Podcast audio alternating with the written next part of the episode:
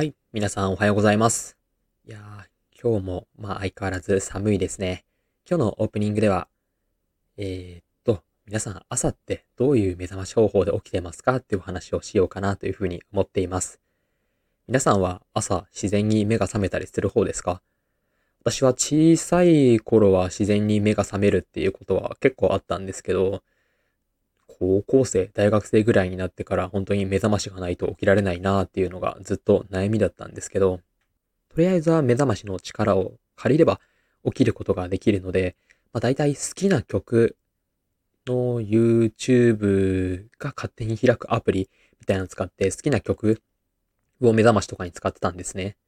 ただ朝起きるのってどうしてもなんか少しはあの苦痛の要素があるじゃないですか。で、毎日毎日好きな曲なのに聴いてると、なんか苦痛プラス好きな曲っていうところで少しずつ苦痛が勝ってって、この曲聴くと朝の時間だ、あー眠いだるいみたいな感じで、好きな曲の方が逆に暗い気持ちに持ってかれてしまうっていうことがすごく続いていたので、去年ぐらいからですね、光目覚まし時計っていうのを買ってみました。朝になると少しずつ起きたい時間に向かって、あの、頭の近くら辺でライトがどんどん明るくなっていって、起きたい時間になると、えー、全開で明るくてめちゃめちゃ眩しくて目が覚めるってやつなんですけど、これはあの本当に太陽で起きるみたいな感じで自然な明るさで気持ちよく起きることができるので、目覚ましであじりじり音が鳴って起きるっていうのが嫌だっていう人はぜひおすすめです。光目覚まし時計って調べてもらうといっぱい出てくるので、ぜひ試してみてください。それでは本日も翔太の放課後トークショートホームルームバージョンスタートです。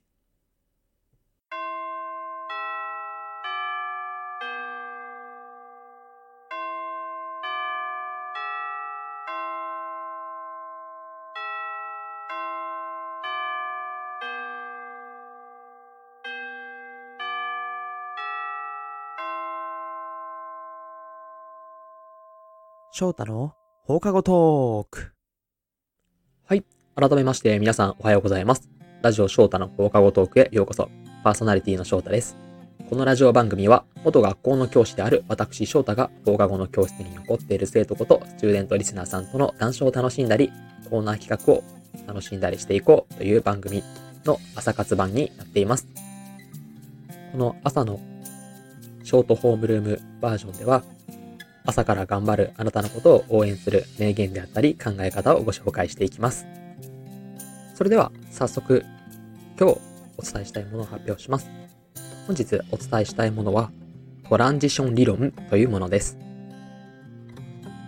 これはですね、アメリカの組織コンサルタントであるウィリアム・ブリティスという人が考えた理論になるんですが、トランジションっていうのはですね、英語で言うところの、まあ、転機だったりとか、あとは変化であったりっていうようなところに訳されるような言葉になっています。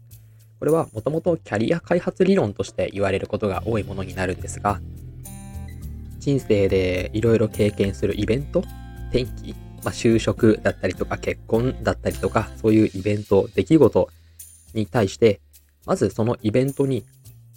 移るっていう前に、まず今までの生活をしっかりと終わらせてから、次のポジションに向かって移動していくんだよっていう考え方になっています。まあ、この理論は、まあ、よく考えてみると、その何かイベントが発生するっていうことより前に、今のことをしっかり終わらせないと次に行けないっていうのは、本当にその通りだと思うんですね。で、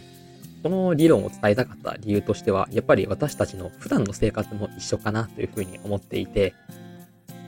もともとこの理論はその大きな人生の出来事、まあいいことでも悪いことでも含めて、いいところだったら、まあ昇進とかそういうところも含めた概念になるんですけど、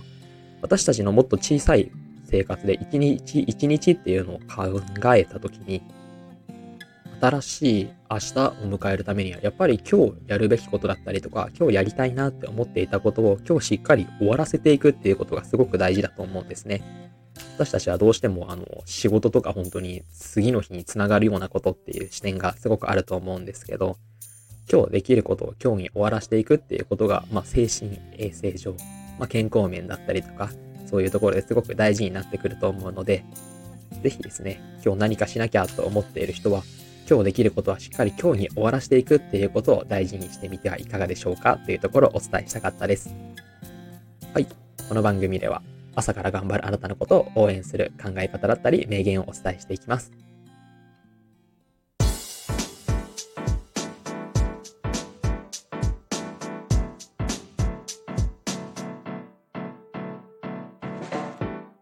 翔太の放課後トーク。はい、そろそろエンディングのお時間が近づいてまいりました。本日の配信はいかがだったでしょうか。ぜひですね、今日やりたいなって思うこと、トゥードゥーリストとか朝作られる方も多いと思うんですが、今日やろうって思ったことは、今日にしっかり終わらせて、また明日につなげていくっていうところを大切にしてもらえたら嬉しいなと思って配信を撮りました。はい、この番組ではシューレントリスナーさんからのお便りを募集しています。スタンド エフエム のレターやインスタグラムの ディーエム にコーナー、シューレントリスナー名などを記載の上、ぜひ送ってきてもらえたらと思います。お待ちしております。それでは本日の配信はここまでです。ここまでのお相手は翔太でした。また次回お会いしましょう。いってらっしゃい。